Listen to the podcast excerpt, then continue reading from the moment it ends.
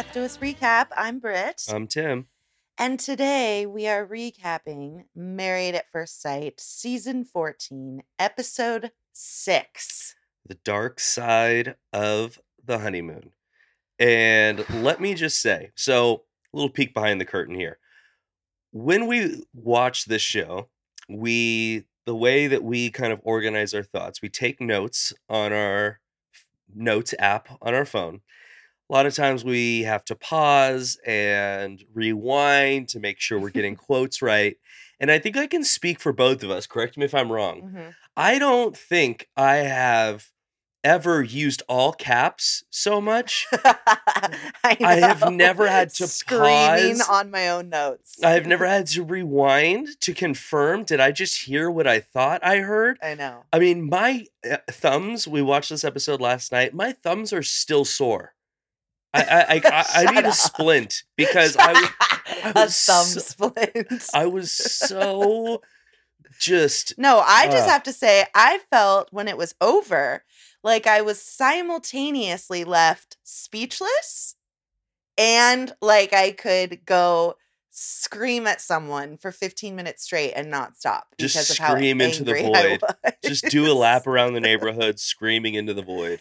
Now, I want to say something because obviously we are starting with Chris and Alyssa. There is no other way. I wish we didn't have to. I don't I'm think we're gonna have to for long. Yeah, there's no way. There shouldn't be a way that we should be talking about this like even 2 weeks from now, I swear.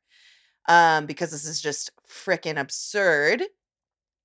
But we have been left with no choice because I would say speaking of our notes, mine is an enri- endless dead sea scroll of Chris and Alyssa. like literally it doesn't stop unfurling. If if this cyber note was in paper form, it would just be it would be so many coils. So hashtag so many coils. Uh, Oh my gosh. but yeah, I I I feel okay. I what oh that's what I was gonna say. So I know a lot of people like to like get into the comparison game because usually every season, especially since like what season six or seven, once like the group started getting bigger, the entertainment value definitely started becoming a little more of an emphasis. And for that, like, let's be honest as viewers. I know a lot of people are upset, like, it used to be about love, blah, blah, blah. We need to be honest. We would not be recapping this podcast if there wasn't this juicy entertainment value here. So I am never going to be an early years apologist because say what you will, I'm here for the entertainment, even when it makes me want to pull my freaking hair out. Um, but I know there's there's always a villain, right? There's always at least one person that quote the experts supposedly got wrong or missed and of course we all are left wondering did you really or did you put them in here on purpose but there's always comparison of like would we say she's worse than chris from I'm a two big seasons comparison ago guy. I love would it. we say she's worse than blah blah and like Oh, blah blah was great in season 14. I would just say I don't and then I've had some friends ask like, "Oh my god, like who this is their first season, like has there ever been anyone as bad as her?" And I would just say there's she's on par with all of MAFS's worst villains, but she's her very own unique brand of villain that I have never seen before. So I wouldn't say it's necessarily worse, but I would say it's a special kind of maddening because Alyssa lives in this delusional existence that like and the commitment to the delusion is so beyond anything I have ever witnessed that like I mean yeah so I just wanted to say that well, she's in a different category because she seems to truthfully not know the anything about the format of how the show works. yeah And that's that's the confusing part. So she's terrible in her own way, but on top of that, she's just going outside. I mean, I think she thinks she's on Married at First Sight Australia. Married at First Sight Australia oh yeah we compared has a her completely different um format format. And It's every bullshit every week they garbage, but it's choose if they fun. want to stay together. People are hooking up with other people's spouses. they don't actually get legally married They don't actually. So I think she thinks that she's in a format Yeah. like this or like it's no, a she thinks she's on Hot or Not. or summer house or I don't know, hot but what she she's not on Married at First Sight. She thinks she's on Yeah. any show but Yeah. the one that she's currently well, on. and she's under some illusion that if she says she's a nice person enough times, we will believe it. And like little does she know, like, no, all of your actions and everything around you saying that sentence a hundred thousand times is what we're all looking at. And it actually makes your statements that much worse because there's nothing about this statement you keep making that aligns with what you're really doing. yeah. So, with that said, let's get into Let's it and rant some more. So, we in. open with Chris basically saying, Shh. I mean, Chris is like at his wits, but the guy just like still won't fully let go. And I, as the episode went on, as more frustrated as I got with him for like continuing to stay, I also kind of see what he's doing. He's to the he's stubborn. He's to the point where he's like, "Oh no, you will be the one to end this." And good for you. Yeah, At this like point, you, you, will be the one to own your shit. Do not try and put this game on me. And basically, I believe she is true. I think he's spot on. And I really believe that she is trying to do everything in her power to make it so that he ends up being the quote bad guy who walked away. Yep. Even though she has not been actively engaged in this relationship since the second she met him. So he makes a says something that I just thought was so spot on. He says, She wants me to act husbandly, but is doing everything in her power to not be a wife. And he just seems so downtrodden. It's so depressing. And suddenly we're being told by Pastor Cal, who we've yet to see anything with, but we're being told, don't worry, we've we're like clued in behind the scenes every day. We know how this marriage is and is not going, and we have intervened and planned an outing for them. Basically, so Chris doesn't have to keep forcing these outings. Um, we've planned an activity for them to go play tennis, which I was like, really? That's your big expert intervention? Eh, like, I'd rather Here's an you- idea: stand on opposite sides of a court with a net separating you back and forth. See if this brings you uh, together. Uh, Decides that she gives This zero bitch fucks about this. shows, up, in flip flops. flip flops. I mean, how it's eh, she is oozing. I wish she would have sprained an ankle. She is oozing with I don't give a fuck. yeah. Like there's not even a centimeter of her pretending that she cares about anything other than trying to stay on for the quote experience and look good. Um so they organize this thing. Chris is trying his damnedest here. Oh my He's- god, he's- it just he's hurts. trying It so hurts hard. He's trying to be fun and lob the balls back and forth and make comments about the tennis and She's all this stuff. shuffling around in her flips, her And flops. I think this is where I think I'm hoping that this will be the last positive thing I have to hear from Chris. Um, but says to camera, she is generally a fun loving person to be around. Christopher, Chris. are you dealing with the same person that we're dealing with? I don't think so. This well, is he's insane. talking about who he sees her be with the other group, with the rest of the group, as if like he is trying so hard to the point that it it, it is hard because you feel like oh my god, like please also hold on to your dignity in this. Like you can be a good person and maintain your dig- dignity. You don't have to fully roll over, you know. But I get he seems like he's a very freaking smart dude and he's very like he can sit back and observe and analyze really really well like better than most people that are usually on this show i feel and he sees what's going on but he's really trying to cling to the to the fact that like there was a reason that we were put together and i am going to do my damnedest to try and see it to figure that out. and I think that him look watching the way she interacts with others is like maybe the only shred of hope he has. Like other people like her That's or true. like, oh, that's maybe who the experts met, you know? Yeah. Um, so they're playing, and then he's like, want to hang out and chill and talk a little? She's like, sure, with the most pure face of disgust. I'm like, how how can you be such a beezy in even the smallest moments? Like, oh my God. So they sit down on the bench, and really, he's trying to figure out. He's like, We're going home tomorrow, and I don't know where I'm going. Like, are are we moving in together or are we not? And she starts with her, you know, we start with the words again, the hot button words.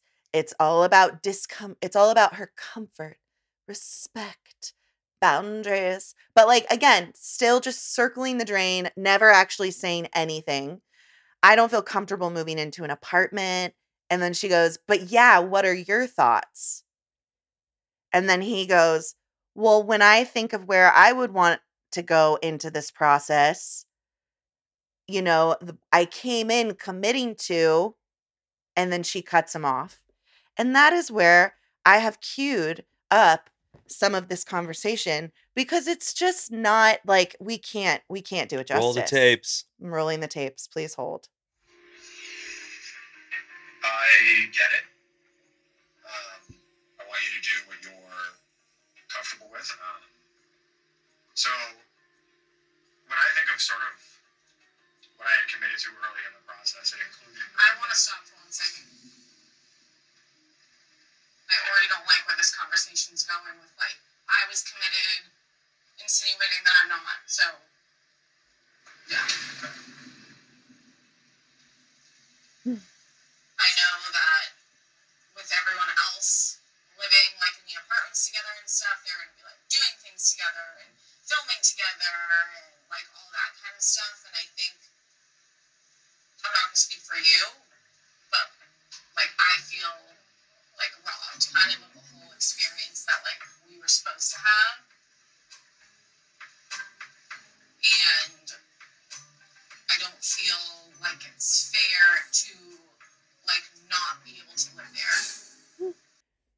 Feel triggered. I feel triggered just by hearing it again. So triggered. So this is our first visit to Alyssa's latest and greatest theory on the married at first sight experiment and her intentions.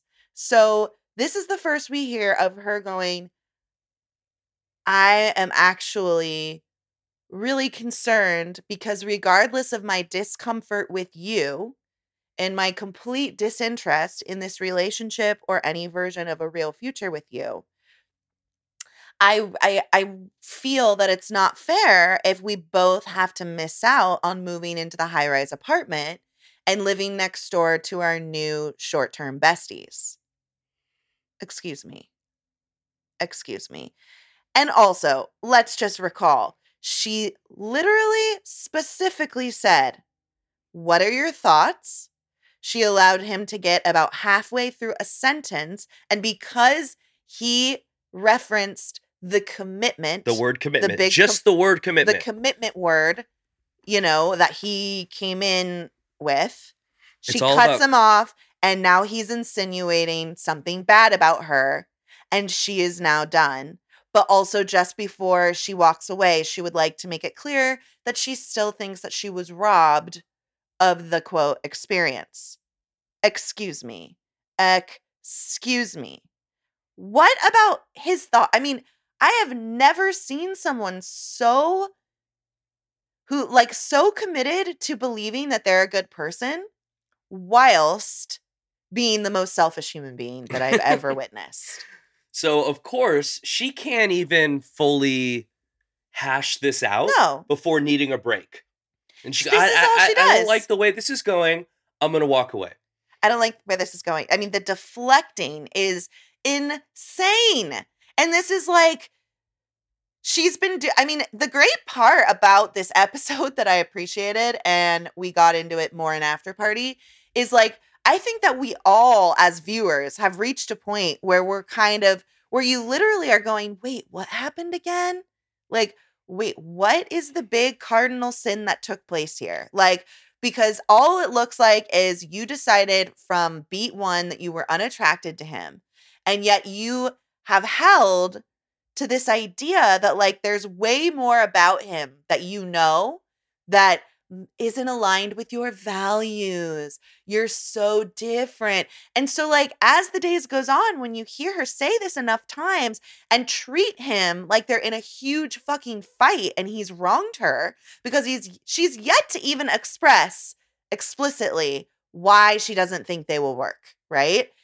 You find yourself going like Did I miss something? did I miss something? And Yeah. Keisha has said that every week. And I felt like this episode like really explicitly laid it out for us because she got called to the carpet multiple times from different angles and basically had no options to run away anymore in the exact same way. So then she marches off the court, right? She's just so upset with where this has gone. And now we're going to play our second clip that to me, it's also our introduction into the producers being like full on supporting characters on screen this season, which we've also barely ever seen. yeah. But I just think that this whole exchange is just so telling of who she is. Here we go.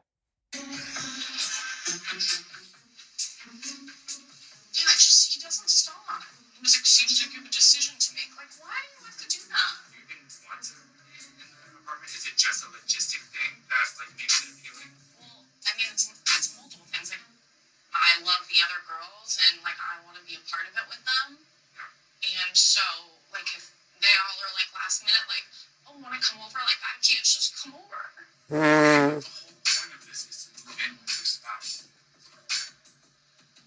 Like, why is that fair that I get to not live there because I don't want to live with you because we're not compatible? Why is that fair? She's crying to make to make that clear. It's not fair because it's not how the damn show That's not what the show is, you idiot. It's not real world. Like literally. I don't get it. It's because like no, because we don't do this. It's it's like I I just uh, uh, I I I don't I can't even I don't even know like what metaphors to come up with here no, there isn't any. it just It's doesn't just- make sense. It's No. No. And then it escalates even more. This is when we get into her screaming about his hand gestures. He she's upset off to the side talking to the producers and he's talking to a producer in the middle of the tennis court talking. There's he's a point like moving his hands he- back and forth. It's like so I can't. It's, it's not even worth trying to gesturing. explain it because it's just the normalest thing, and you guys saw and you know what we're talking about. So and then it's ugh look at his hand gestures right now it's like aggressive i mean look at the way he's pointing i was like you have got to be fucking kidding me this is so severely wrong on so many levels but the most obvious one being she is using verbiage that is implying that this man has not only wronged her but is being like emotionally abusive and aggressive are you kidding me like that is the last thing that this guy is.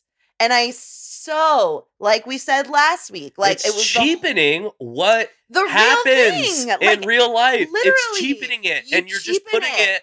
on millions of screens in America, calling this guy is freaking essentially a- an aggressive abuser, yeah, and it's BS. yeah, you're literally co-opting terms to avoid taking any responsibility for your behavior and your decision to basically disengage from this relationship the second it started.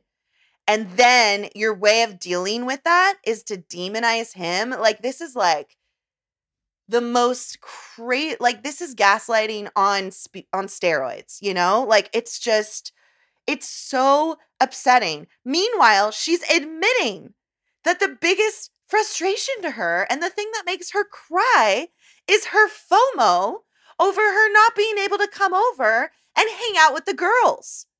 Are you joking me? Never mind that the entire premise of this show and of getting an apartment, like she's getting lost in the logistics, but the entire premise of getting the apartment is because you have committed to sharing it with your spouse and she's angry Even like she's not even angry about the relationship being over. She's just angry that he would still have any expectations of her and that he would think that the only reason to move in is for the relationship, even though that's exactly what the show is built on. And then she's like, I'm sick of it. I'm stuck in a miserable situation and I could be portrayed in a very bad light here. And I am sick of trying to be positive. I was like, ahem, ma'am, when were you ever, when did you ever try to be positive? Like, you are gaslighting me because I do not, that is not the world, the MAFS world that I have bared witness to here. Like, this is so beyond. Then she escalates it further, says, I hate him. He's a fucking asshole. He's disrespectful. He's doing me dirty. That a man would treat a woman like this? I mean, I'm sorry. There's nothing else to call this except psycho. Like, fully psycho. Like, you have a psycho person on the loose who is co opting important words for real people, twisting them to mean to not mean any have anything to do with what they actually mean. Also, she doesn't have to take ownership of the fact that maybe she hasn't been acting like a good person. Maybe in fact, she thought she was a good person and she can't deal with the fact that she's actually not. You know? Yeah. Like the most extreme version of projecting. But like, oh my gosh, I've just I've never witnessed someone this committed to their delusion for this long in this exact way. You know what? If you were a good person, what you would do is sit down, have an adult conversation because, w- but you can't. and We'll get into that, and say, "Look, here's the deal. I told the experts these things, and I'm going to be honest with you. You're not my type. You're. I'm not attracted to you. I'm sorry. Like, that's on me. I apologize. I realize what you're I realize how disappointing and how crushed you are that I can't continue going forward anymore. And I'm so sorry that I ruined this Your experience. I ru- ruined your experience. That would be being a good person. Yep. Yep. You are doing zero of those things I just listed. Zero. You you can't even sit down and have a conversation with them. You're not even at the at the starting line of what it would look like for you to be a good person. I know. I know. Flabbergasted, I know. at a Um, loss for words.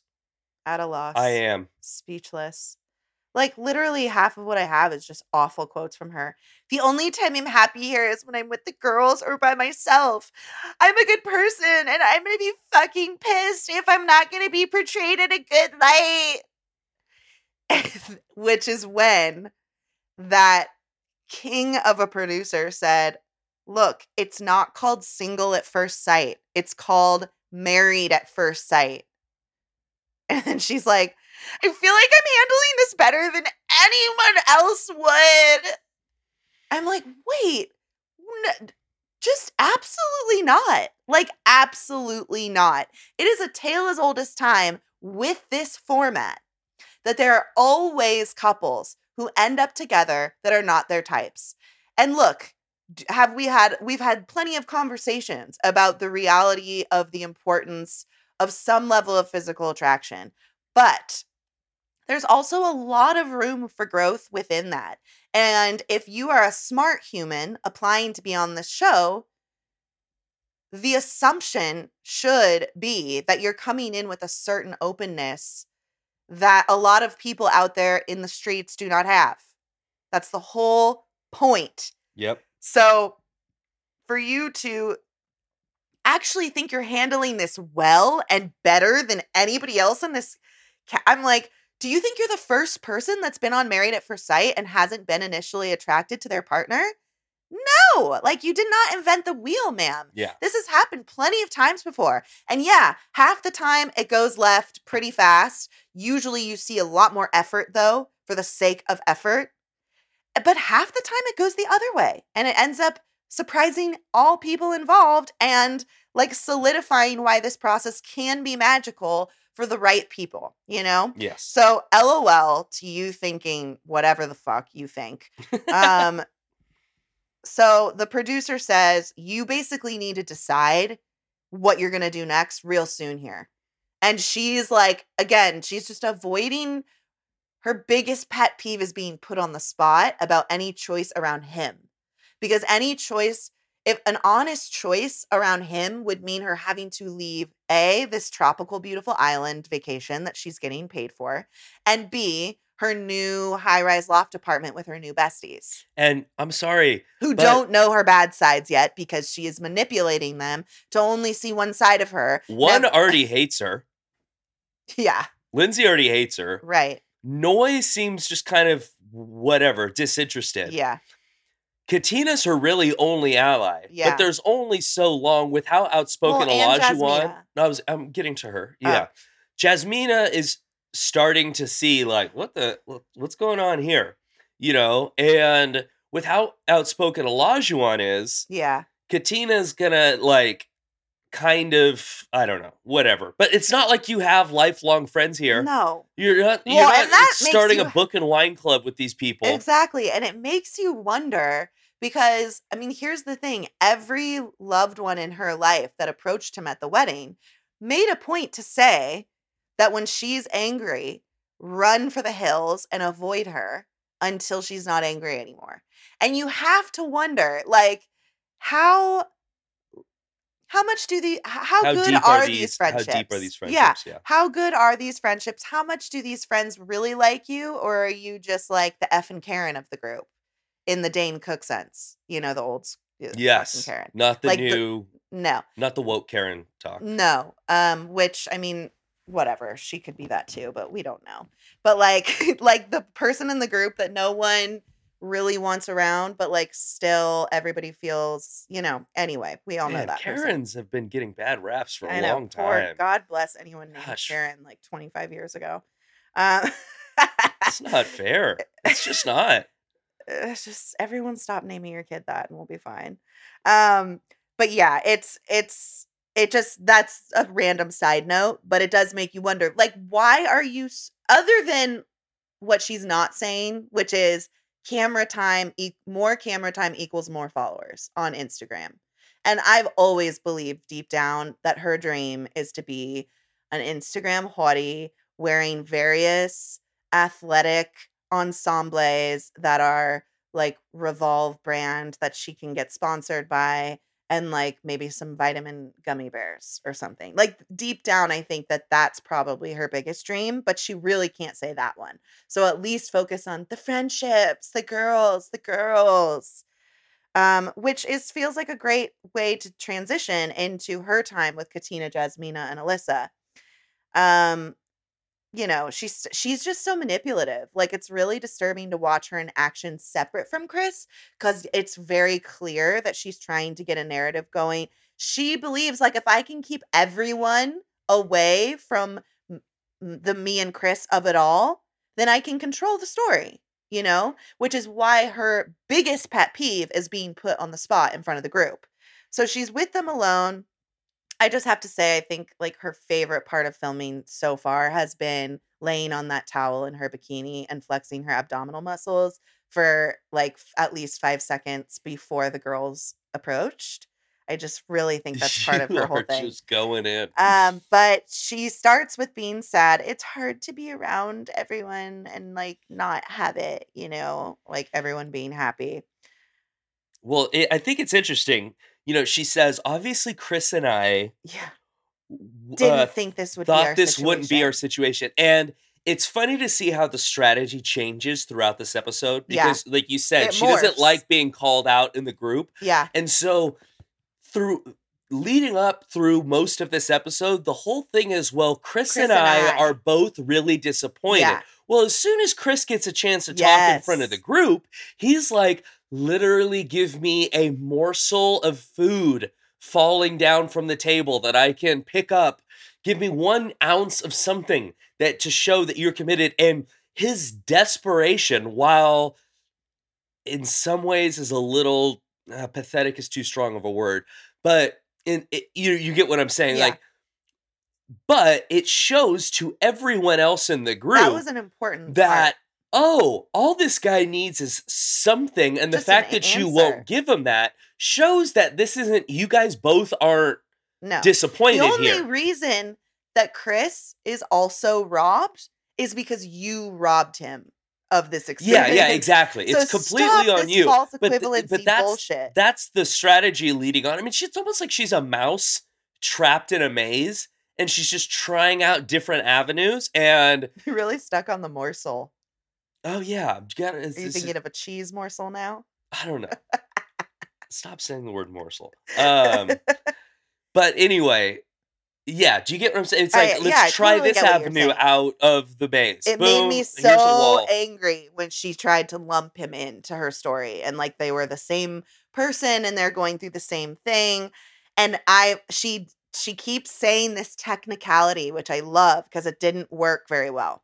I came into this and put in all the same efforts as everyone else, which she's always it's a it's a really convenient use of words to avoid like because what she means she's talking about everything that led up to getting picked right Well, and I'm here now. I'm physically present in this location. yeah but she's really referring to how bad she originally wanted it when she had her abercrombie model in mind and all of the hours she did the interviews blah blah wah wah wee wah all the dreaming she did. None of it's relevant to the second the experiment actually began right? But she can use her words really well to sort of talk around it. So jasmina looks at her when she says that. Did you really do everything you could? And then she goes i wanted to get married as much as everyone else lol but then she inevitably has to end up admitting that she wrote him off after what his family said because they push and they go, okay, so what happened? And why do you know that you're not a good fit?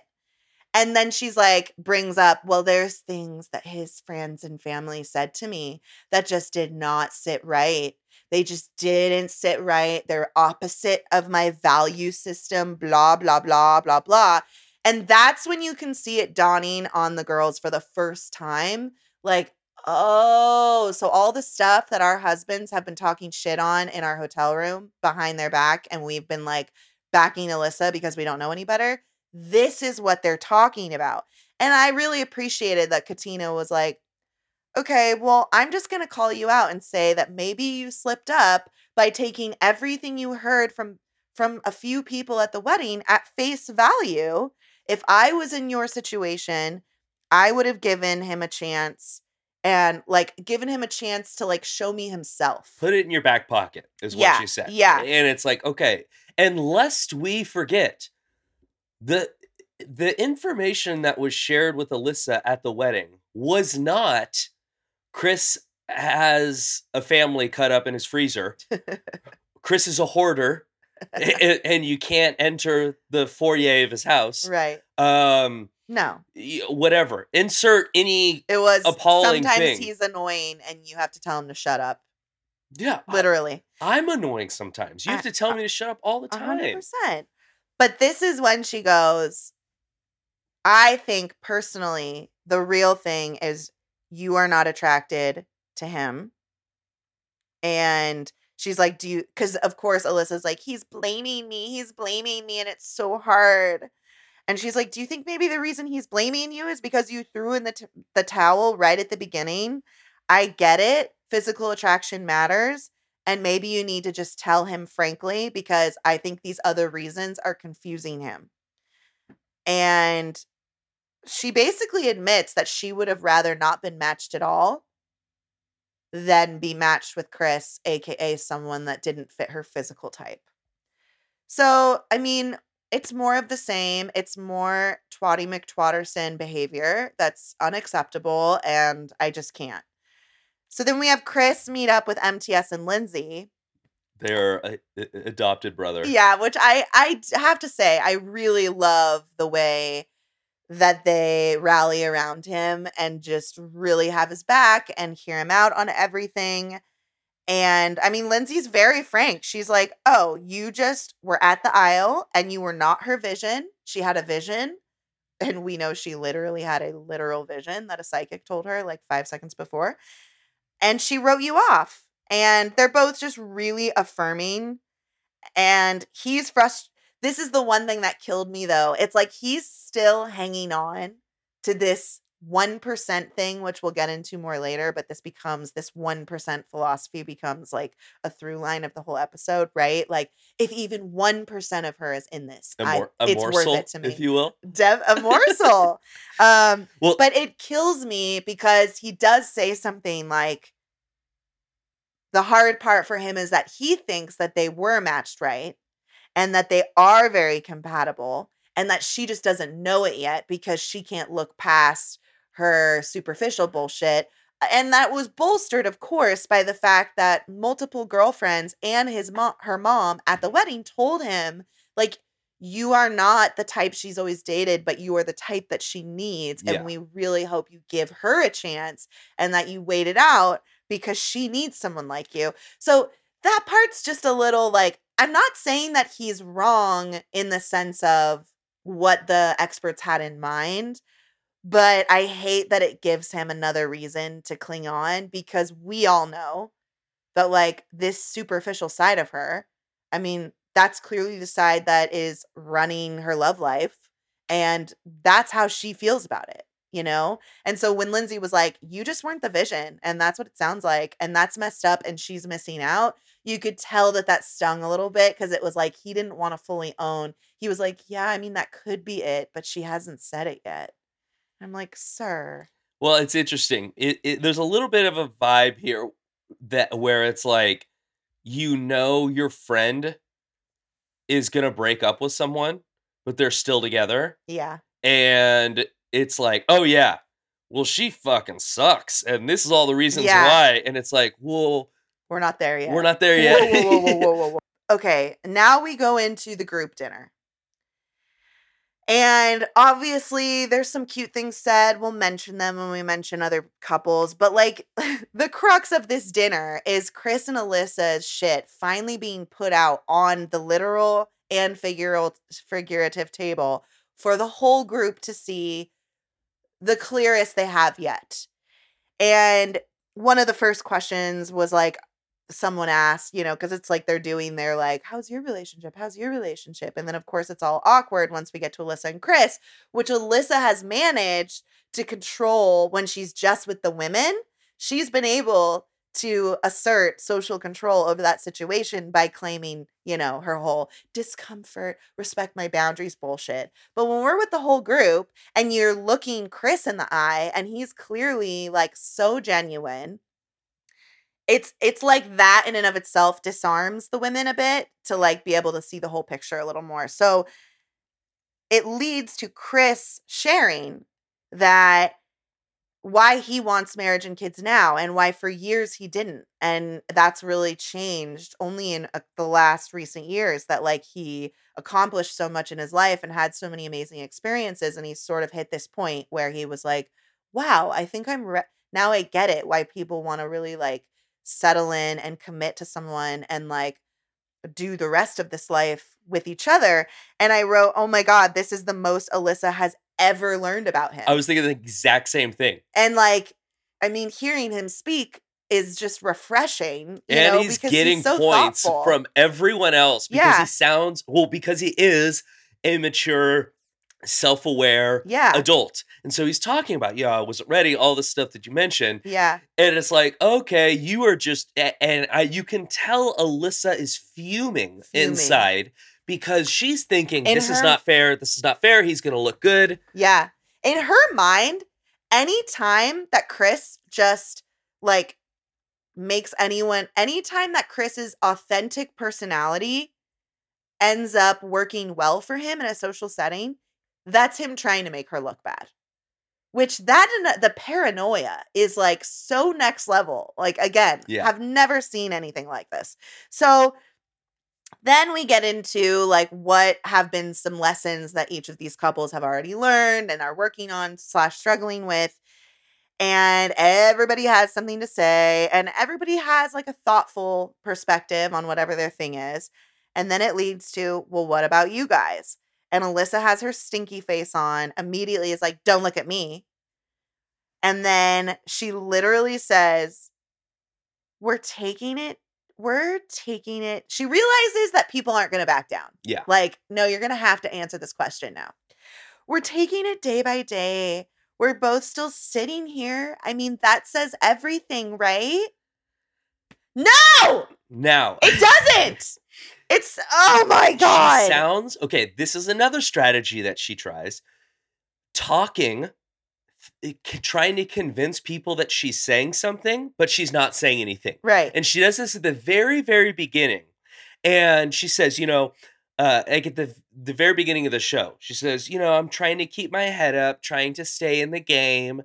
We're taking, and then now we're taking it day by day. Yeah. You know, we're still here. It's like a politician or Yeah. or an athlete, an athlete getting interviewed after the game. You know, it's like, Just hey, all these general. can I tell you? You know, tell me about what was happening. You know, yeah, you know, um, we just took it day by day, play by play out there. Um, st- trying to Trying to stick keep spirits up, stay positive. stick to the plan. Um, you know, we're out here. You Working know, we're, we're working our hardest. Um, and it's like you're not saying anything. Right, You're right. not. There's no. You're talking. Words are coming out of your mouth, I know, but, you're there's not no saying shit. substance. Yep. Oh, it's all a bunch of malarkey.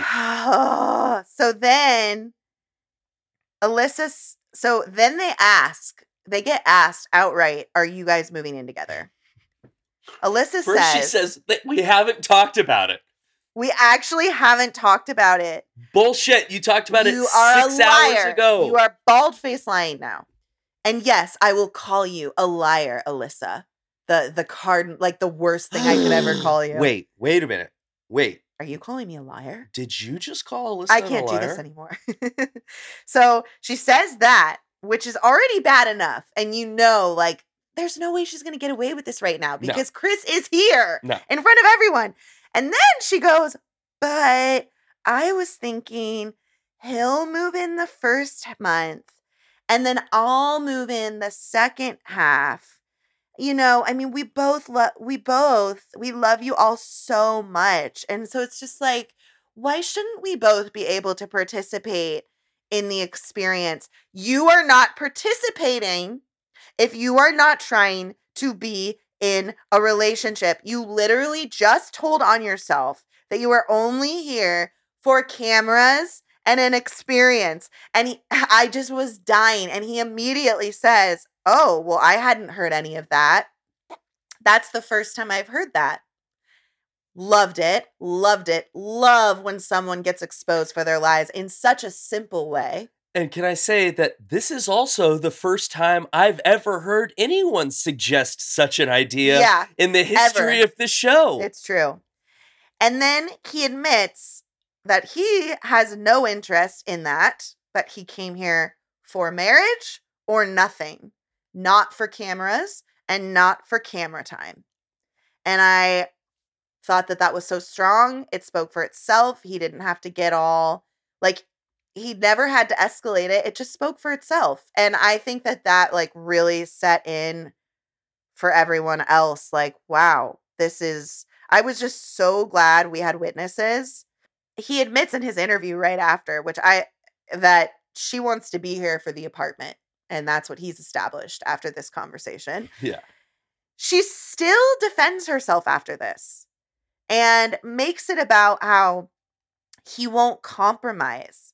And like literally in her side interview, is like, Chris seems to be trying to actively make me look bad. I'm not a bad person. I'm a really good person. And It's not my fault that this happened. I know. So I was just really glad he had witnesses. He kind of reiterates, I'm all in or I'm not in at all. There's no in between. And then oh, so uh, were you just going to say what she she says, I just want everybody to know. This is like the first time in any ballsy sort of way she like addresses everyone. I put all the work in just like everyone else. If this is you putting in work, Excuse uh, me. you're going to be unhireable in the then United she's States crying and says, This hasn't been easy for me. Well, my thing is, yeah, this hasn't been easy on me. And then Chris doubles down. Chris at this point is like, You're going to Give me an say answer in front of everyone. in front of everyone. He goes, "Are you all out?" And she's like, "I I I don't want to talk about it on camera." And then what really pissed me Mm. off, I'm I'm sorry. I know what you're gonna say. Jasmina Yep. and Katina checking Chris and being like, "No, no, you need to respect her space right now. She'll she'll talk to you." And I'm like, "You don't know fuck about shit, Marty." Like Ozark. um you don't you have not been as a part of a part of any of this No. other than Alyssa complaining to you on the beach. Yeah. Do not inter- intervene here because you, You know what? no She is not going to have this conversation No. with Chris off camera No. because they haven't talked at all this whole entire thing. Because she strung him along the whole way. That was really frustrating because, of course, again, what can she always fall back on? Like, I think my uh, respect and boundaries, and like, if I don't want to have this conversation in front of everyone, I hope that that can be respected. And I, I did feel like Jasmina was more the leader of that, and I didn't like that. She's like, "Oh no, you know, please respect her boundaries." That was so frustrating. I felt like God, she's so manipulative. Um. so that that's essentially the end of dinner. Oh well, and then the last thing is Chris is like, either someone's trying or they're not. yeah. And she's like, well, that's not fair for you to say that because I'm here. And I'm like, oh my god, I am done with I'm here being any sort of badge of anything. It doesn't mean shit. If you were a- again, like we've said, if you were a good person who actually believed in real boundaries and respecting other people, you wouldn't be here. The fact that you're here still actually says everything about you and it, the wrong things. So then we go into this awkward ass post group dinner moment when they're like not in the room. It looks like they're in a hotel lobby. yeah, I think there's who knows. She reiterates she wants to be a part of the experiment for the experience, blah, blah, blah. He is calmly la- like they're having a calm, normal conversation.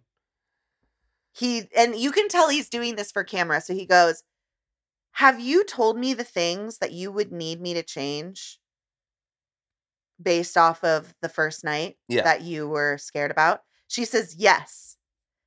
And he's like, What? And she's like, Um, I'm not going to have this conversation now. I'm just not. So once again, he's trying to get her to have to say publicly, Have you ever told me your qualms with me, your issues with me, the things about me that rub you the wrong way? That you haven't even given me the chance to try and change. Have you ever told me those? She lies. And then when he pushes her further and pl- and is like, "Oh, I don't remember those." She once again Is look looks to producers like, "Are you gonna Oh save yeah, me? Are you gonna fourth save me? Are you gonna save me?" And they're like, "Nothing is happening here." Like, I know. She, And he's like, "So when do you think that you could tell me that?" And she's like, "Well, I mean, we leave tomorrow, so I mean, maybe sometime next week." Bitch. Oh, no, bitch. No. Just no. Like you are out of your mind. You're going to drag this man into a new week and still not tell him what your issue with him is? It's just cruel. And then to top it all and off. then she says, To me, you need to remember that we're both in the same situation right now. And then proceeds to say, I "I have a migraine. can we just have an adult conversation?" And I'm like, "This is an adult conversation. I know. This is how adults talk to I'm each like, other." what do you mean by that? Adults? Adult conversation does not mean that you never get called to the carpet, bitch. It doesn't mean it's like it's like we talked about last week. It's like people who overuse the term negative, which you see it in the housewives a lot. Yeah. Like, if you are calling me out on my behavior and it's making me uncomfortable and I have no intention of owning whatever you said, you're just really negative. I can't be around all this Negative, negative, energy. energy. It's like they're very negative, and it's like, bitch, you just won't take If responsibility you for the keep fact that you wronging messed up. people, you are the one producing the ne- negative Exactly. outcomes. and you just don't want to deal with the negative outcomes that you create. Yeah. So then you blame it on them. It's the oldest trick in the book. Ugh. So I'm not going to tell you. I've already told you. I feel disrespected. You keep poking me again. We have her inching into like, you're emotionally abusive and disrespectful of my boundaries territory, which has me, me fuming beyond belief at this point. And then she literally goes, I don't like the way you're portraying this conversation. And by that, she means, I know that you trying to have a real adult conversation right now that I don't want to have. The fact that I don't want to have it and I'm saying it is making me look bad. Yep. There's nothing about portray like newsflash, Alyssa. Most people aren't walking around. I mean, maybe that's not true, but not everybody is walking around with like stage directions in their head thinking about actively portraying themselves. If they are, if they are, it's usually unconscious, first off. And secondly, most people aren't actively portraying. They're just fucking being. They're participating. They're in the conversation. They're not trying to portray them. You know what I mean? Like He's just talking. That's all there is. He's not the editor putting this together. He's not the producer. He's not writing the scripts for these right. things. There's it's no just scripts. it's just happening. Yeah, it's just happening and you can't deal with it because you can't control it. And the irony of it all is that the more she tries to control it, the worse she looks. And it literally leads to another OMG, I'm a really fucking good person through screamed tears. And then I won't stand here and have someone assassinate my character. I mean, just the audacity. You're assassinating my brain cells. Literally, my brain cells are assassinated. And by this point, he finally gets it. And he's in the interview and he's like, basically admits that deep down, he's known she hasn't been into him from Yeah. day one. Which you're like, well, eight hours ago, you were still clinging on to a shred of hope. But deep down, I think he has known and he's just been in denial about it. And he's like, she's not into me, period. Oh my god! Do you want to touch on after party right now? Or no? You want to wait? Like what we learned because Chris was on after party.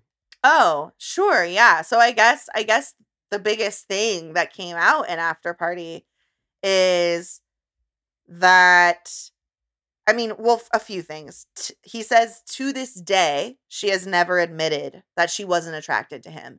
And that was in response to him having to watch playback clips of her tearing him apart, which I have to say was very hard to watch.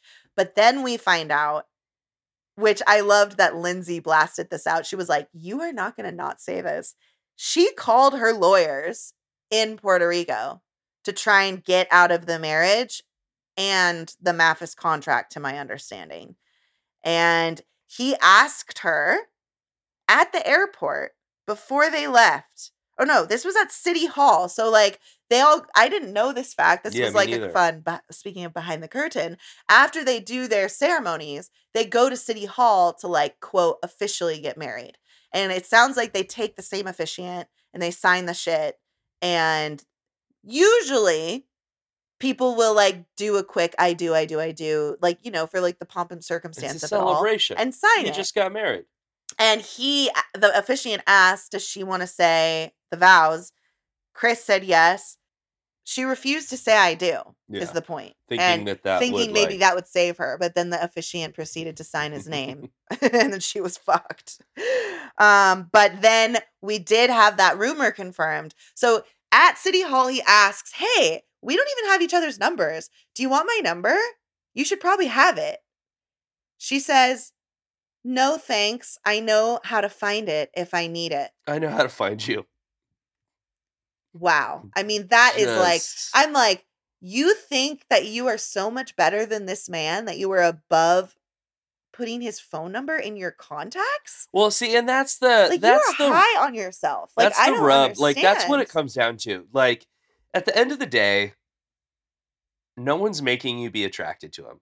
You're not at fault for not being attracted to him. Right. You know, but be a decent human being.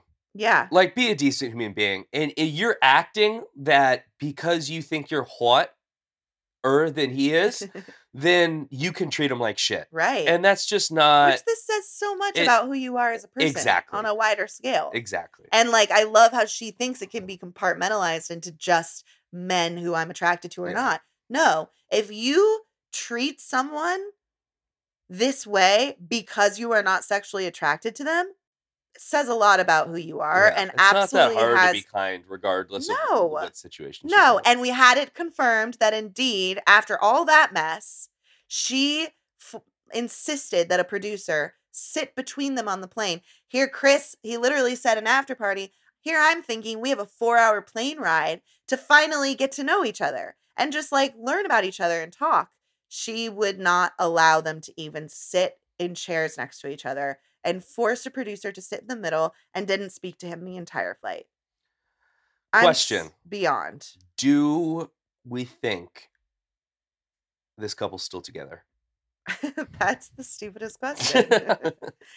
the real question is is this, why do is- I see them in a loft apartment in the preview for next week? Oh, the real qu- well because they have to talk to the experts. They're they're not ending this relationship until some expert intervenes. Yeah. I'm just dying to know is is she going to be on the reunion or not?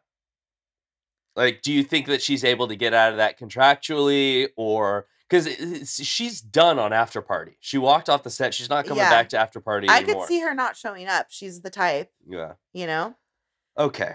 Okay, Before we move on, we've hit a record of ha- talking about one couple Yeah. in all Uh, of Till Death Do wherever you're history. listening to this at your uh, at you know at your place of work on your couch if you're working out if you're in, in, in your car. Let's us all take a collective deep breath here.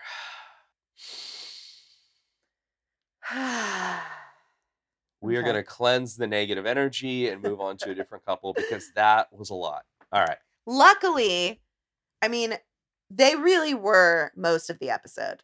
Um so a lot of what i have for the couples is, the other couples is oh, i mean i really don't have a ton um let's just talk about Olajuwon and katina okay now the big event with Olajuwon and Katina is at the beginning and they go horseback riding mm-hmm. Um, I have to say, I had some serious. I don't know if not like PTSD, but I this definitely made me chuckle and remember that during our honeymoon, um, Britt and I went horseback riding on the beach. Now in Mexico. Now, some context to the situation. I had never ridden a horse before. And Brittany grew up in a horse adjacent life, if I'm not mistaken, yeah and is experienced on horses. So around sunset in Cabo San Lucas, we decided to do some horseback riding. with like random dudes that we found on the beach Yeah.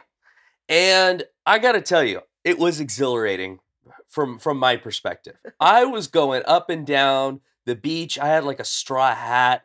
I felt like Hidalgo, that movie Hidalgo with Viggo Mortensen. Just beautiful creature up and down the beach. We're galloping. He's listening to all my little clicks, my pulls. I mean, I thought uh, this, I mean, I, I could have become a literally, like, cowboy right then minutes. right then and there. Brittany, on the other hand, had a completely she had a, a Katina experience on this horse. but not because I hate animals or have never ridden a horse. It was bareback. There was no saddle. It the sun was down and it was suddenly dark, and my horse was very skittish, and it had been a while since I had ridden, and all of these factors made me very anxious, and the horse can sense that. I Did started you know that? melting down. Yes, I I did. Were you aware? and I was like, we have to get off. Get me off. whole experience lasted no more than a half an hour. Oh, it was so much shorter than that. It was like max 12 minutes.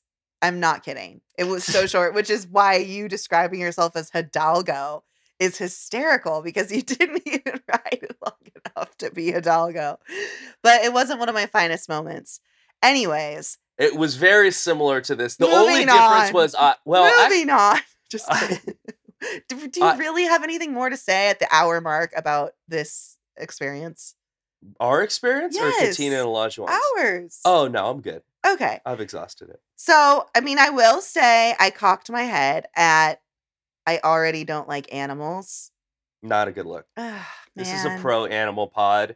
Yeah, we're big animal people and like Well, also, I was like, she's like, I don't like animals. Sorry, PETA. And it's like, okay, like there are what is plenty of like people like animals and also eat meat. Like Yeah. I, I don't like it's not a requirement. I just don't understand. I know people have traumas, and that's oftentimes like if you had some horrific childhood experience with a dog or something, that's oftentimes at the root of this. And I have a very close friend actually who's and we both do, who's super anti-animal, which is ironic because her parents live on a farm. I have a hard time not judging your character if you do not like animals. I- uh, I mean, at reply me, it might be not fair, but it's just my my truth, and I think it's your truth too. So that was it. Was like, oh, I love you, Katina. I thought, but wait, huh? Anyways, bottom line, they're on this horseback riding experience. Olajuwon is being a little pushy though, still, Yes. regardless of so she every- is you know. freaking out, and this is the truth. It it's not an attractive look, obviously, but when you start getting scared in a situation like this, that like where it's like nature is involved and it's bigger than you, and you start panicking, whether it's in the ocean or with a huge fucking animal, like you stop being rational and you start acting kind of like a little kid because you're just freaking out. So she's freaking out because she can't control this animal. It's going like there was a hilarious shot of them like trying to go down the same path and they literally just cross each other and go opposite ways. And she's so stressed. Like, and he's just like in his interview talking about how she's sucking the positive energy out of me, but he's not going to let her get to him. And he won't stop living his life because his wife isn't comfortable. I just wrote, Sir. Well, his whole thing is is he so all of these things have been combinations of tests, games, pushiness, You're not her life coach. and it, no, exactly. You're not her life coach, and You're not even a good life coach. You're not like her football coach, is what you're acting like. yeah, and the thing that really kind of gets under my skin about him and this and this thing is he says, "I'm not gonna push you to do anything that you can't do," or like, and I'm like, "Here's the Shut deal, up. dude. You guys have been married for five days. You don't know what those lines are." Yeah. just because you feel comfortable doing something you you think in theory she is physically capable of be do she should be able to no no no you you have not gleaned enough information from this relationship to determine what someone can and can't do Right. and to assume that is stupid really stupid. It makes you look like a freaking ass. And it makes you look controlling and Yeah. pushy. And I know that it seems to be coming from this like place that he views as very positive. Like, I want to challenge my wife and like get her to experience things that she didn't think she could, but like it's with coming me from by the my right side. place But yeah, it's But like, it's- but it's bro, delivery and execution it's like talk incorrect. about the right place to respect boundaries it's something like this yeah a spe- like no you- you don't push people with shit like this you open the door you can encourage you can appeal to them but then it's their choice and if they're scared and you are their partner that becomes the priority it doesn't ma- like not you making it clear that you think them being scared is stupid yeah you know? It's like that's not really relevant. She's still scared. Are you Yeah. going to help her not be scared anymore? Or are you going to be a dick? She doesn't want to jump off the rock with you into water. Does it bum you out a little bit? Do you can you respect it? Yes. Do you Sounds respect like you it? are Yes. speaking from personal experience. No, that's just a random example I came up with. huh? they go on a double date with Michael and Jasmina. I do like this like little foursome. Yeah. I've what I will say here is I think Olajuwon as a person, like he clearly doesn't have it all figured out as a partner, but I think he's a really stand-up guy from everything we know about him. And he has he's so thoughtful, which is of course sometimes his downfall. But overall, like he's a very thoughtful, good guy. And I think that he's a really good influence on Olajuwon. They discuss their relationships and like clearly because Katina talked to him after the horseback ride and basically let her know, like, look, I need you to comfort me in times like that. Yeah. I don't need you to push me. Like, not just because you're capable doesn't mean I need to be. And I need you to respect that. And I was surprised because he did admit at this thing, like, he's just, he's surprising me more and more because there's a willingness for him to be open about where he might not be the best. You know, like, yeah, he was so much talk and bluster at the top of the season that he really scared me. That he was one of those types that, you know, a non crying Alyssa, basically an Alyssa with a bunch of testosterone. Uh, but he's actually surprising me and willing. well, he really to, does want to make this work. Yeah. And so he knows that he has some blind spots, maybe, and he's taking advice and he's trying to be better. And like, you got to respect it. Yeah, and he admits it both here on this double date and at the group dinner that he's learning that it's not I anymore, it's we. And that just because he's into something, likes something, enjoys something, whatever, doesn't mean that your partner thus must as well. And that he has to make room for their differences and that he needs to stop being so pushy. And I was very appreciative that on two different occasions, he seemed to have some solid perspective on where he could improve. And he had no issue admitting that to the group, including the other guys. And then I guess my last thing here, because we've already talked about Katina meeting with Alyssa, I just loved how passionate Elijah was in his interview after that group dinner um, about Chris. And he was just saying, like, Chris being so raw at the table and owning his truth, but being so like respectful and vulnerable really blew him away and was like one of the most powerful things he's ever seen. And he's just so, he just so has Chris's back. And that makes me like him even more. Yeah. The whole comment about I love how he was just going off like it, on the walk kind of like back to from dinner to the to the hotel and Katina's like giving him side eye but she's also like not letting Yeah. him like she's also like letting him go even though he, she's probably like uh, I'm friends with Alyssa but he's like what do you think she wants to do it's 60 degrees in Boston right now it's 90 here what would you do Yeah. like, of course she wants to stay here. It's a Yeah. free trip. Like, it's just like I'm like, just calling it Katina, you're gonna learn from like Olajuwon's gonna convince you of the right path here with that with yeah. the opinions on that couple. um, let's talk about Noi and Steve Okay. because I barely have anything to say about them. We get some exploration of mossy rocks and rivers. The rainforest moment. the floating montage scene was so cute. He's like So teaching her how to float. So romantic. Ugh. I will say, I it, and I, it's like I said last week. Her initial, her instinct is to not want, like, is is not to want to be in nature. It's not her like first choice. Mhm. Obviously, we already found that out with like the campaign and blah. But even this, like, she was very nervous about getting into the water and like, oh my god, I have to climb down rocks and blah. And he did say in his side interview, like, I'm a little bummed that because these are the things that make me really excited. And like, she's not, she's not as excited about it. Yeah. And that makes me, and so that is one of those things that is just, it's not a deal breaker by itself. And I think that she ended up proving that she could still, yeah, she might like sputter at the top about her nerves about going down this little rocky ravine, but she's still going to do it and she's going to trust him.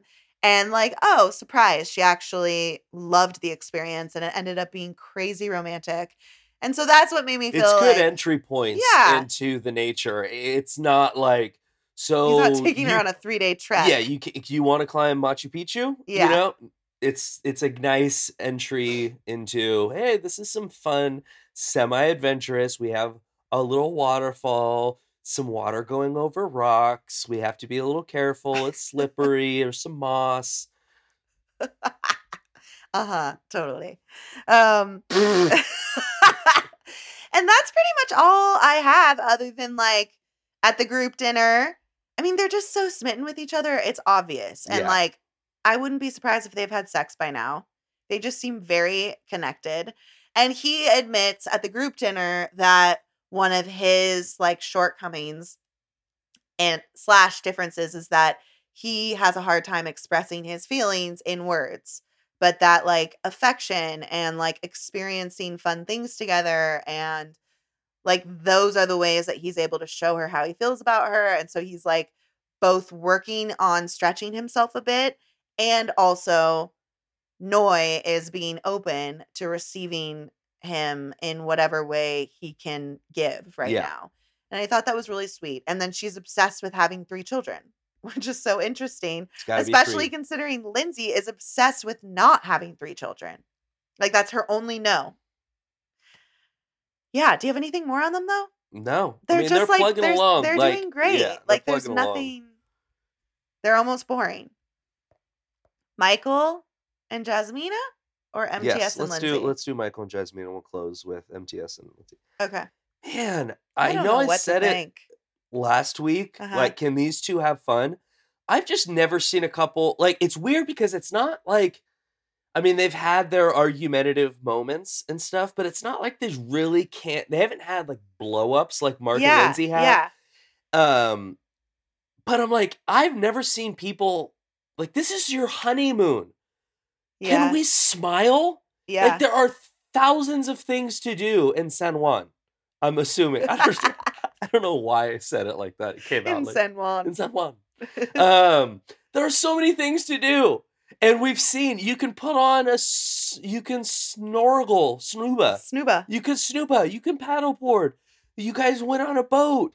You can go into town. They You just can't like and I'm like, there's just no, like, they can can't have- break the awk vibe. Yes, I'm like, I'm starting to get concerned because I I'm am like, too. if you can't laugh and have a good time here, you're not going to be able to do that in Boston. Well, and it's then like I think she gets into these moods that she Yeah, can't get out yeah. of, and he it just gets into the serious thing where it seems like the only thing that he wants to do is go to the gym, and or talk about their relationship or how he wakes up at 4 a.m. and goes to yeah, and I'm like, can we laugh and dance? I really thought that with this, uh, like, uh, we got teased last week from the preview into this week, and I Uh-huh. thought that they were actually going to have like this fun, this super fun romance, and they had a good time. it was whatever. You But know? it just wasn't like they go to the same spot that Stephen Noi does later. I think. yeah, they had their rainforest And, moment. You know, and it was like, so stilted and stunted. yeah. But was I just- will say, when she finally cracked a smile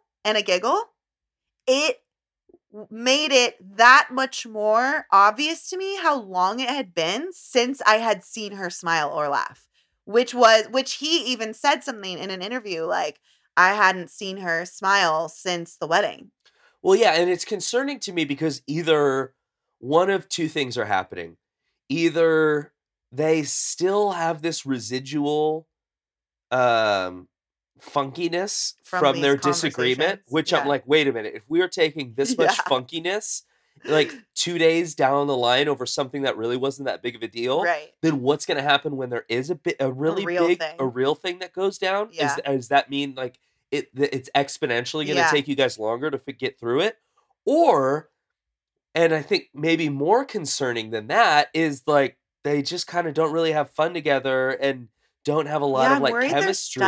They're just like in a rut They're- and it's like shouldn't you be able to I don't know, I just think back of like times when we're on vacation or whatever and it's like we might have a fight about something.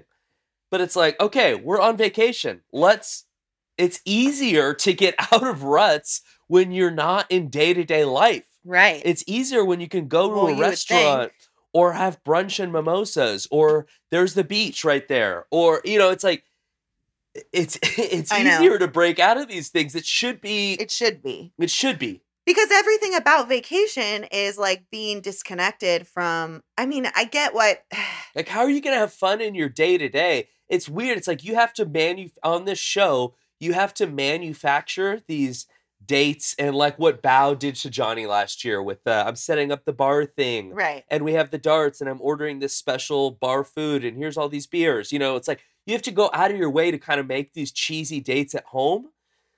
And if you can't do that on the honeymoon, when you've got built-in When you've fun got built-in activities fun, and alcohol It's like, what's the it's- I don't problem here? know. Like, I know. I'm I'm worried that like okay, there was a moment in the rainforest when we finally crossed over to like just being light and she she didn't even want to receive him trying to be cute at first and then she finally Yeah, backed down and was like okay and then like she, kind of started giggling funks Yeah, she that really does. kind of I don't know. They, they well it just throw- feels a little unfair or like, like it doesn't quite match what There's too much work that he has to do to get her in a base level contented mood. Right, At I- least that's what it looks like. I feel like he has been operating from a deficit from almost day one and has never been able to quite like catch up to just be at a, re- a good, nice, fun baseline, like you're saying. And I think that she views each of these not perfect or not lovely conversations as like cumulative. So like he never gets a blank slate. And here's the thing, I think we'll continue to be perplexed if this like carries on cuz we did not see that big heinous conversation that she said he was aggressive and mean and blah blah blah blah blah. We didn't see it. And look, if it was really as bad as the way she conveyed, which I have to remind myself, then I guess I feel for her and like that would be hard. But because we didn't see it, it it's feels almost like it didn't really Yeah. happen and we're just equating it with those other awkward conversations where they disagreed, but it wasn't like that dramatic. It was just like they were both being stubborn and then they were like, okay, bye. And so if it was like that, which we're kind of assuming, we're like, wait, what? But I, I'm just worried. I it's so weird to be like rooting so hard for a couple. I think it's because to me, on paper and visually, it's like you are both such beautiful people. There's no reason you shouldn't be attracted to each other, and you're really good people. Like, why can't you figure it out? Like, exactly. how That's hard what- is it? Yeah, that's And- what I'm feeling also. I have a couple positives here that I think um Okay. down the line. Okay, so first of all, I thought it was a sign of maturity and just kind of shows what kind of person Michael is, acknowledging in front of the group at dinner his shortcomings Yeah. and how he's trying to work on his communication. Which I feel like he's um, led with that multiple times. So that's positive. Another thing that I think is going to benefit this couple is their friendship with Katina and Olajuwon yeah. because and I know that it's a different situation. Um, Michael, uh, Michael and Olajuwon are not friends like Woody and Miles were. Like they didn't know each other before this.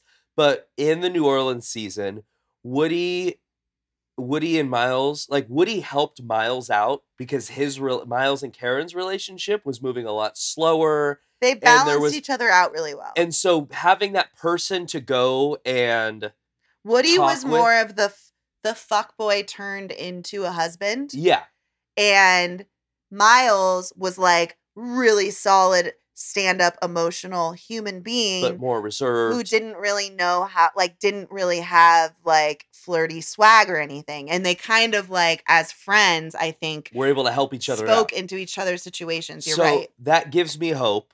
Um, yeah also, I'm just kind of coming at at this like this just popped into my head, but maybe this couple needs like a house the housewarming party to come. Like Yeah. maybe they could be better served by like being Family around their friends, friends and the fan. You know, like Michael's got they both have such strong families, you know, and it's kind of like we need maybe that'll help. So anyway, I have positives. yeah still tbd with these Still two TBD. Okay, MTS and Lindsey. Overall, this couple was like night and day. They from flipped a we saw. switch from what, like literally, it was a week of re- of our time that we went between episodes, and they were just like ready. They were just back to normal. They talked about it. They're back to normal. Which want to talk about like bouncing back. Yeah. I mean, this couple has so much potential for explosion, and yet they bounce back real nicely. And I thought that this was really, I mean, it was beautiful to watch Lindsey step into this more um, nurturing role. it's like, oh, okay, Lindsey's all over the place, but when you need her, or like when I just felt like all around, even the way that we got to watch her interact with Chris, but mainly the way she interacted with MTS, especially through these very, I'm let's just be honest, red flaggy disturbing situations, which include a psychotic landlord that apparently appears to be jealous that Yo, she's the hell is because she thinks here? she's his mom and is about to lose him t- because he's going to move in because he got married. So he- he's got this psycho landlord that, that's been blowing him up like three to seven times a day to bitch at him for different reasons, including he apparently has a bed bugs infested apartment to go back to, which if I was Lindsey, I would be freaking out. Like we're supposed to move in together in 2 days and your shit is bed bug infested? Like Burn you're it. not bringing anything Nah, to the burn it apartment. all. Burn it all. I know. We'll get we'll get MTS a new wardrobe anyway. It's all Yeah, good. it's fine. It's fine. That's true.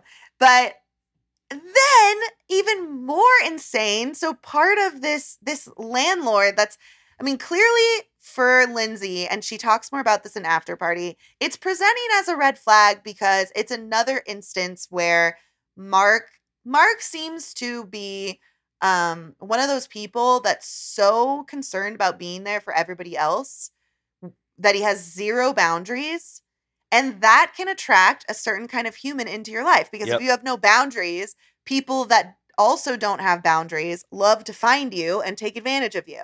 And so i think she's starting to put together like "Ew, what does this mean about my husband? That i am on a honeymoon with him right now and he's getting blown up by a landlord that seems to think he's family but she's being cruel and like controlling our day basically. Yeah. And apparently changed his lease while he was gone to say that no cats are allowed so that she can evict him when he gets back. It's just like the mean, most psychotic. bizarre, weird thing. So unexpected. Like I don't feel like we're used to being on the honeymoon hearing about their real life haunting them. Um, the only other time I can think of is that weirdo pathological liar Michael in DC who was worried about applying to jobs the whole time he was on the honeymoon. oh yeah. kept saying he was doing interviews and we found also, out he wasn't. um, lest we forget Chris finding out that he was having Oh, a baby. it goes without honey- saying. on That's his honeymoon. true. That's true. That's a pretty big Yeah. uh, invasion into I the honeymoon. blocked him out. Um, Um, but yeah, so all of that roundabout tangent to say, we learned some things about MTS this week that show us that, like, okay, this is a very good man He's still, got, he's got but he's got his to- own shit that needs to be that worked on. maybe yeah. Would present as like not attractive if you were meeting this person out in the world and starting to get to know them. And the way that Lindsey chose to step up and just be a rock for him and be like, I'm going to prioritize you, your needs. I'm going to help you come up with a game plan for when we get back. Don't you worry. Like prioritizing them having fun and just being so sweet. Like it was just really nice to see this side of her because as we have been honest about, she sort of was losing us Oh, with her behavior the last this was like weeks. a turnaround of the week. This is most improved performance Yeah, from yeah, last week. From yeah. cry victim eh, to like fight starter, wasted yeah mess. to what she is this week, which is just amazing. And I have to say, major major props to Lindsey Yep. for sitting through that dinner. She almost uh almost opened her mouth, She sitting been- through that I dinner am and Lindsey pull- at that dinner. and pulling a move out of the Tim and Brit book and just squeezing hands under the table. Because she made a face that made Alyssa go, please stop doing that. yeah. Like, Lindsey, "I'm not doing And normally Lindsey would have like, you will at Well- least who we know her to be up until this point, which maybe she's also watching her drinks because MTS has been on her about it. And I really think that that has made a big difference Yeah. because she also has not seemed drunk at all. Um, and she just let it go. But a huge it, the, you by keeping your mouth shut, you kept all the focus on Alyssa. yes. which was what needed to happen. Yep. And even though we would have agreed with everything that would have come out of your mouth at that dinner table, the focus was to let Eliz- uh, Alyssa dig her own hole Yep. And show Let everyone the that type be of the person. focus. Let that be the Yes. focus. Don't jump in and change the focus To you. to you. Yeah, exactly. Great job, Lindsey. Mad props. Yeah, and she says Like, so this is all, I mean, they wake up, like, this is them coming back from, you know, that romantic date night gone wrong because MTS was so stressed that he ended up admitting, You're stressing me out and I want to take a step back because I'm scared. But what I am seeing is like, okay, they, Lindsey, yes, she can be reactionary and that's something that she really needs to work on. But she is one of those people who, like, if you hash it out with her and you hear her feelings and then you own your part in it, she will also hear you out and where you're coming from and she will let it go. Yeah. Which is very refreshing to watch on a show like this. And she said the next day, intimacy is about having a fight and moving past it. And I don't know. I mean, I'm she's so I mean, she's just so smitten. They're out flying that freaking kite and she's like, "He's my favorite person. My soul is filled with love." I was like, "This is just so cute." And he's like skipping through the cliffside meadow with the kite and it's just so picturesque. It was really cute. Yeah. So overall, I just this was a great week for them and it gave me like all this renewed hope in what's possible for them and it really made me think of that couple. I posted it on the Instagram I think today of Beth and Jamie Yeah. who started what that I don't know, it was season 7 or Oh, eight, yeah. 8. But they started explosively in a like sexual infatuation, intensity, but then we quickly saw this very explosive side Big personality. of Beth yeah. And the way that she would fight and like here we are all these years later and they're one of MAFS's most successful couples. It's like and, and that one to this day will honestly confuse me. Yeah. But they are so happy and they got through it. And so and I think because they were so obsessed with making it work, that was what like kind of the through line for them. And I don't know, they remind me a lot of that couple. Even though MTS is like in my opinion in terms of behavior right now, he's a much for lack of a better word, better guy than Jamie seemed at the time to me. I can't really remember. But anyway, um, they remind me a lot of them. And then last, just I thought it was a hilarious thing. she asked him, she was like, "So, what kind of stuff do you have up on your walls in your Oh, I forgot about in your this. house?" And he's like, "Um, I like to put up like quotes." And she's like, "Oh my god! I asked you at the wedding if you were a live, laugh, love sign guy." And he's like, "Wait, what? I don't even know what that means." And she's like, "You know, like the moms who go to Home Goods and put like live, laugh, love signs on their wall." And MTS is to this day confused, and so I'm like, "So what do you, what do you mean by your quotes? Like, what are they? I can't wait to see." Except, are we ever gonna enter that freaking room without? Like, they're gonna need hazmat suits. I don't know. I need. I, need want to oh, yeah, see I- his I- decor. I, I see honestly what- scared. What it says. if you're a guy with bed bugs and three cats and two roommates, I'm a little worried about what your decor is. But hopefully, like if I was Lindsey, I would just be like, yeah, and I will be the interior decorator. Thank you very much. It's probably just like wine and coffee in cursive, like in the kitchen, something like that. or it's like motivational. Strive, Yeah, who can say? courage. We'll find out. That's all I got on them. Do you have anything more? I don't have anything more. Do you want my power rankings? I do. All right, coming in at number five, we have Chris and Alyssa. I think pretty soon th- there's going to be no fifth spot. I yeah, think it's just going to be hope four. so. Number four, I have Jasmina and Michael. Okay. Number three, Katina and Olajuwon. Okay. Number two, Mark and Lindsey. Big Okay. jump from Yeah. fourth to second. Yeah. And um, Stephen Noi stay at top. Okay. That all makes sense to me. Two weeks in a row. No notes. I know. I'm telling you, I'm a fair person. Like, I'm only going to speak my mind if I have something to say. I'm on a roll. Let's see if I can make it three for three. Ne- tune in next week to find out. I have one lyric. I mean, I was so distracted by my fury that I really was not tracking them as well this week. But there was one that was just too much. It was like right. Oh, we didn't even really talk about this, but it was right uh, the song leading into Chris having his sad FaceTime conversation with his sister. and it was just, oh, the spinning makes me dizzy. I think I've had enough of you. I was like, Ugh. oh, yeah. So there we go. There's our lyric of the week. And next week, we go home.